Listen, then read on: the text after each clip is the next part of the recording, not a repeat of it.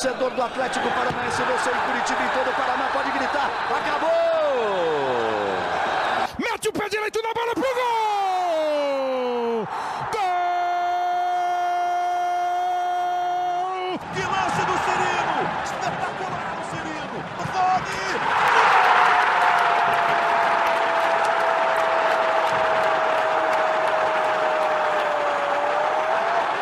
Sabe de quem? Do Atlético! Fala galera atleticana, começa agora mais um podcast do Atlético no GE. Essa é a edição 67 e vamos falar do confronto entre Furacão e Santos pelo jogo de ida das quartas de final da Copa do Brasil. Eu sou Guilherme Moreira, repórter do GE, estou com o monstro aqui, Bruno Gilfrida, setorista do Peixe aqui do GE também. Belezinha, Bruno? Fala Guilherme, é um prazer estar aqui com vocês para falar desse jogão de amanhã, né? Acho que é muita expectativa envolvida, o Santos é, só no Campeonato Brasileiro, na Copa do Brasil, é, com alguns desfalques que a gente vai falar durante esse podcast, mas com certeza vai ser um grande jogo. É isso aí. O Atlético e Santos, duelo na quarta-feira, às 19 horas, na Arena da Baixada.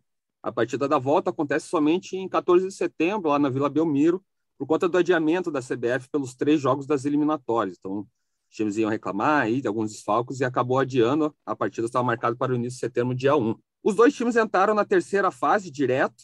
O Furacão passou pelo Havaí e pelo Atlético Goianiense, invicto. Empatou a ida com o Havaí, venceu a volta e ganhou a ida do Atlético Goianiense empatou na volta.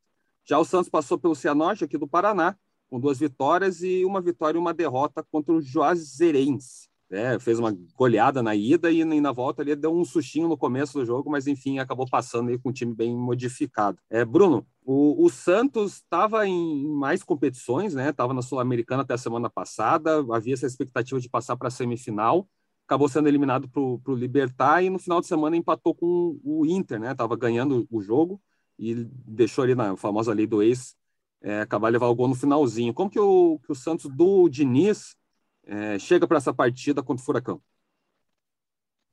Olha, Guilherme, o Santos é, chega motivado extra-campo, eu diria, por causa de reforços que estão chegando. Né? O Santos está tá se movimentando no mercado até por uma preocupação diante de, de atuações ruins é, e da situação no Campeonato Brasileiro, que não é das mais confortáveis, né? apesar de estar ali no meio da tabela, é, é um meio de tabela muito perto da parte de baixo, muito perto da parte de, parte de cima. Né? Como é, as atuações não vêm sendo tão convincentes, o Santos foi ao mercado. Dentro de campo, eu acho que é uma. O Santos chega é, meio cercado de mistérios. assim. O, o time jogou bem contra o Inter. É, criou algumas oportunidades no primeiro tempo, podia ter até ampliado o placar quando estava 2 a 1 um, é, mas ainda cercado dessa desconfiança. Eu acho que é, falta ao Santos uma partida convincente com vitória, sabe? Uhum. É, eu acho que o Santos tem oscilado muito, não é um time que engata uma sequência de derrotas nem uma sequência de vitórias. É, e o problema é que quando vence, não está convencendo. É, e quando convence, não está vencendo. Então acho que fica, na, fica, sabe, fica naquela aquela expectativa assim, pô, será que dessa vez o Santos vai jogar bem é, e vai vencer?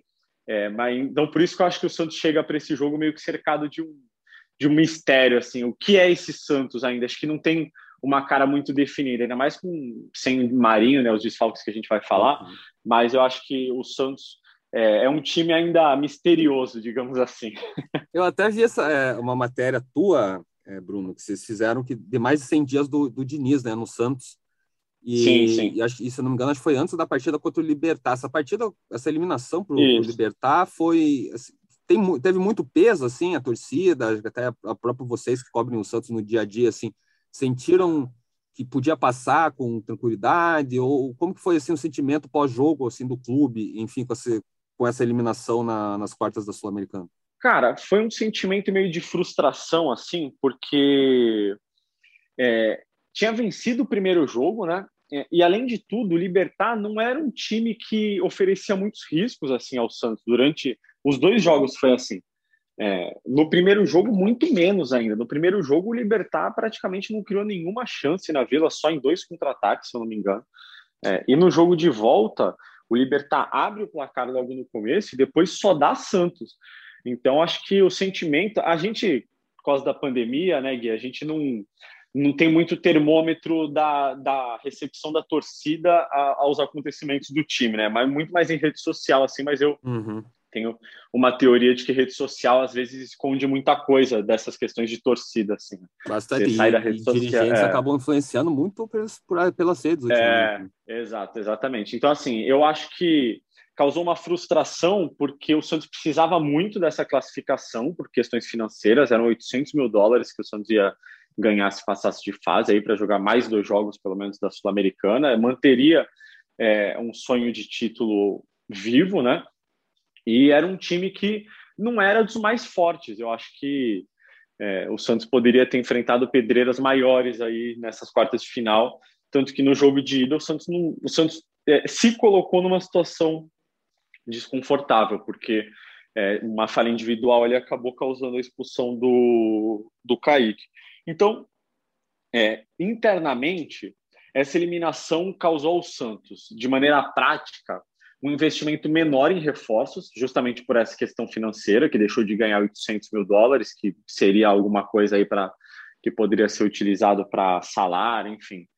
É, e basicamente isso, assim, não teve muito impacto é, direto mesmo assim no elenco e tudo mais, mudanças, nada disso assim. E eu acho que o impacto maior é externo mesmo, Gui, que são as críticas da torcida e tudo mais, essa, essa desconfiança que eu te falei, que parte muito mais de fora da torcida, que é, em, pelo menos nas redes sociais, que é o que a gente vê hoje, não está tão satisfeita assim com o trabalho do Diniz.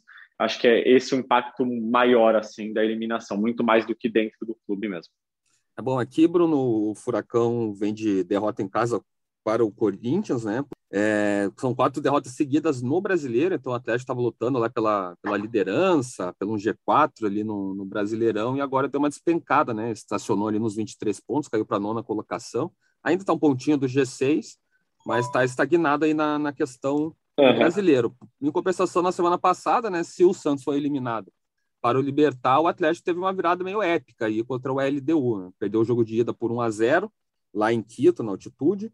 É um resultado reversível, né? Apesar do, do da Copa Sul-Americana ter o, o, gol fora, né? O critério de desempate. Só que ali que no, no, na arena, comecinho de jogo, 10 minutos, o Atlético bem no jogo, leva o gol. Então teria que fazer três. Então tava naquele. Eu tava cobrindo o jogo e tava aquele climão, assim, sabe, na arena. Que, puta, não vai uhum. dar. Tipo, vamos tentar pelo menos não perder aqui em casa, fazer sim, um sim. honesto, sabe?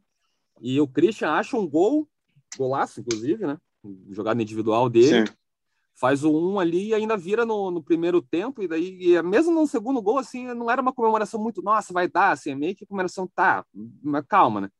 E, e o LDU ainda empata antes do intervalo, assim, no finalzinho. E daí chega na, na volta do segundo tempo, ele imaginava que o Furacão ia para cima, né?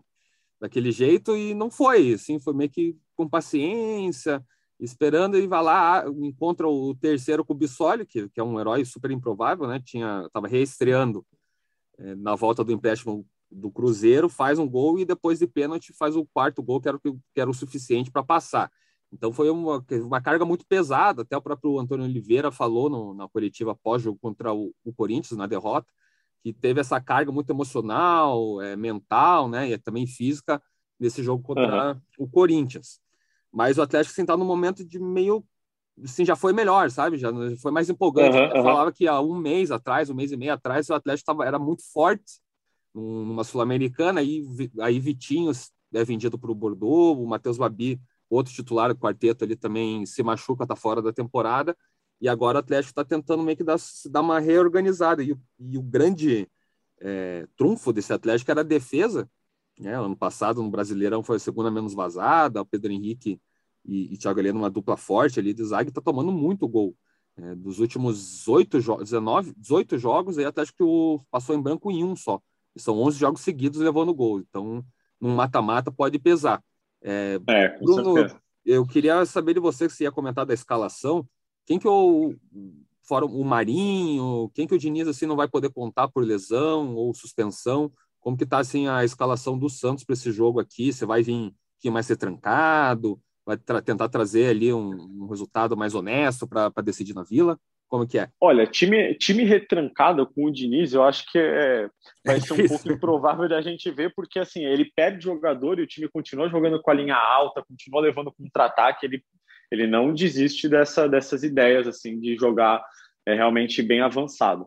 É, o Santos, além do Marinho, né, como você falou, o Marinho para a torcida do Atlético, que talvez, ah, mas por que, que o Marinho não vai jogar?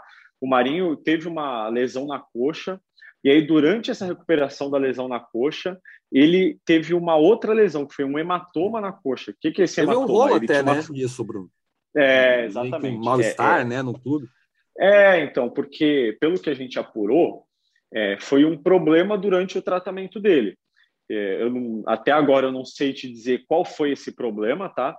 Mas diversas pessoas de dentro do clube, de fora do clube, é, contaram para gente que ele estava se recuperando e aí um problema no tratamento que pode ser desde um procedimento que foi feito da maneira errada, é, uma uhum. carga excessiva, enfim.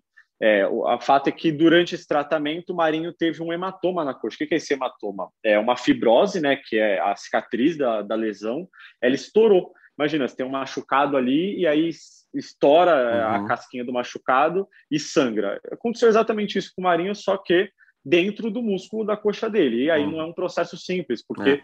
não tem muito como você tratar, você tem que esperar o seu corpo é, absorver esse sangue né, e eliminar é, esse hematoma da coxa. Então o Marinho está fora por causa disso. É, além do Marinho, o Kaique, que grande promessa aí da zaga do Santos, só 17 anos, teve uma lesão grau 2 na coxa no fim de semana, durante um treino também não joga. Vinícius Anocelo, que é reserva, também não vai jogar. É, o Santos deve entrar em campo aí para a torcida do Atlético também já, já ficar sabendo, deve ir com o João Paulo, que é, é enquanto o Jandrei, que vai ser contratado, está sendo contratado, não é inscrito, é a única opção mais experiente do Santos para o gol, porque o John teve que fazer uma artroscopia no joelho. Madison na lateral direita, Luiz Felipe, Wagner Leonardo e Felipe Jonathan completam a zaga. Jean Mota, Carlos, Carlos Sanches, Gabriel Pirani e Marcos Guilherme, é, porque o Camacho não pode jogar, né? Não pode jogar, por causa de, por já ter jogado a Copa do Brasil. É, e no ataque, Lucas Braga e Marcos Leonardo, uma escalação parecida com que o Diniz vem utilizando. Do fim de semana para amanhã, a única mudança é a entrada mesmo do Marcos Guilherme no lugar do Camacho. O Marcos Guilherme estava suspenso no fim de semana, então não enfrentou, é, não entrou em campo contra o Internacional. É, acho que não, não, devemos ter muitas novidades assim. A escalação não, não é certeza, mas é, foi o time que o, o Diniz treinou e o time que ele tem à disposição aí para o jogo contra o Atlético Paranaense. É, aqui no Atlético tem um desfalque que é o Bissoli, né, um herói improvável do, da semana passada uhum. Sul-Americana também, assim como o Camacho já jogou na Copa do Brasil, ele pelo Cruzeiro, então não, não pode atuar.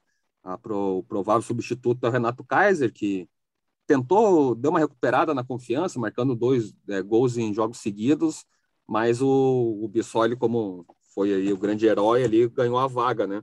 Mas para esse jogo fica de fora, então o Renato Kaiser deve ser o substituto.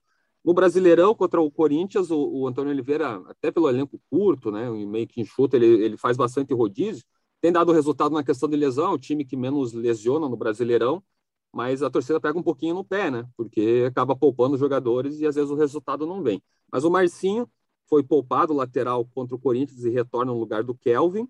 E o Richard, volante não podia jogar contra o Corinthians, né, por conta do, uhum, do da questão contratual, ele também retorna na vaga do Eric. Então, provável furacão tem Santos, Marcinho, Pedro Henrique, Thiago Heleno e Abner, Richard, Christian e Terans, Nicão, Carlos Eduardo e Renato Kaiser. Tem uma questão do Carlos Eduardo aqui que a torcida também tem pegado bastante no pé dele, Bruno, porque ele, se ano passado ele e o Renato Kaiser renderam, ajudaram bastante na, no segundo turno do Atlético no Brasileirão, já nessa, nessa temporada elas estão bem irregulares e o, e o Carlos Eduardo está naquela fase assim que tá difícil até correr junto com a bola, sabe, para coordenar. E, Nada dá certo. É, e ele é o substituto do Vitinho que foi vendido, né? Um substituto imediato. Para esse jogo até uhum. tem duas novidades, que é o, Lucas Fasson, é, zagueiro que foi contratado e anunciado semana passada, e o Pedro Rocha, também atacante, que vai ficar à disposição. Só que o Pedro Rocha já vai ficar à disposição, já não era para estar, tá, assim, sabe? Eles queriam dar mais um tempo para ele para ficar, para entrar já mais 100%, só que ele já vai meio meio marromeno aí para o jogo, para uhum, por necessidade, né? tempo, é, mas por necessidade, sem muita aquela confiança no Carlos Eduardo. Pode ser ali que, que pinte uma, um outro meia, né? Um Léo Cittadini, que vocês conhecem bem aí em Santos, ou uhum. um, um Jader, que é um menino que estreou profissionalmente, entrou super bem contra o Corinthians, mostrou personalidade. Então, assim, esse deve ser o time, mas o Carlos Eduardo não é aquela que sente assim, vamos garantir o Carlos Eduardo no time titular, porque realmente ele não está numa boa fase e é bem possível que o, que o Antônio Oliveira também esteja pensando em outra opção. Bruno, só para passar aqui, assim, ó, no mata-mata, o Atlético e o Santos já se enfrentaram três vezes, em 96 na Copa do Brasil deu Atlético, em 2005 na Libertadores deu Atlético também, já em 2017 na Libertadores deu Santos. Tem algum palpite? Eu gosto de, do, no podcast, Bruno, deixar o, o setorista meio que na, na, na, corda bamba, que eu peço na corda, é, Cara, eu, eu não vou ficar em cima do muro, tá? Eu não, Aí, assim, diante da situação do Santos, e, e eu dou os mesmos palpites lá no, no podcast do Santos também. Então, não é porque eu tô aqui no, no terreno do adversário do Santos que eu vou puxar o saco para um ou para outro. Eu acho que amanhã o Santos perde de 2 a 1 um para o Atlético Paranaense. É, então eu ia eu dar esse palpite que... também para o Atlético. Eu, assim, e eu falo isso, acho que a torcida, talvez a torcida do Santos também acredite nisso. Assim, acho uhum. que uma vitória amanhã ou um empate é um grande resultado para o Santos, é, porque o elenco ainda não tem as peças é, que vai ter daqui a pouco, mas também não vai ter na Copa do Brasil, que são Diego Tardelli, Léo Batistão, o próprio Jandrei para o gol, o zagueiro Emiliano, Velasquez é, que são jogadores que vão ser importantíssimos para o Santos. O Santos ainda não tem esses jogadores. É, então, eu acho que é, uma derrota por 2 a 1 um fora de casa nem é um é. mau resultado, né, Gui? Porque você ganha depois na Vila é, e consegue, é, de repente, a vaga. Mas eu acho que, que é um resultado aceitável, assim, digamos. Não seria uma surpresa o Santos perder por 2 a 1 um, não. É, eu também acho que o Atlético leva aí né, nessa primeira nesse jogo de ida. Acho que 2 a 1 um é um resultado bem possível, porque o Atlético tem levado gol direto e a decisão vai ficar na Vila Belmiro e vai ter um tempo até lá, né? É, mais de 15 dias, aí, três semanas até lá. A gente faz um outro podcast aqui para ver como que vão estar os times Com certeza. na volta. Beleza, Bruno? Próximo, Antes do próximo jogo, eu te recebo aqui no, no nosso podcast. Fechado. Obrigadão pela disponibilidade, por participar do nosso pod e na volta fazemos de volta. Com certeza, Gui, um prazer. O prazer foi todo meu. Espero que seja um grande jogo aí, como a gente falou. É, dois grandes times e vamos ver quem vai se dar melhor aí na, nas quartas de final da Copa do Brasil. É isso aí, o GE começa a transmitir o tempo real a partir das 18 horas, direto da Arena da Baixada, com essa pessoa que está falando com você nesse momento. Você já sabe, toda terça-feira tem podcast do Atlético aqui no GE. Você também pode acompanhar a cobertura completa do Furacão no ge.globo Paraná. Um abraço e até semana que vem.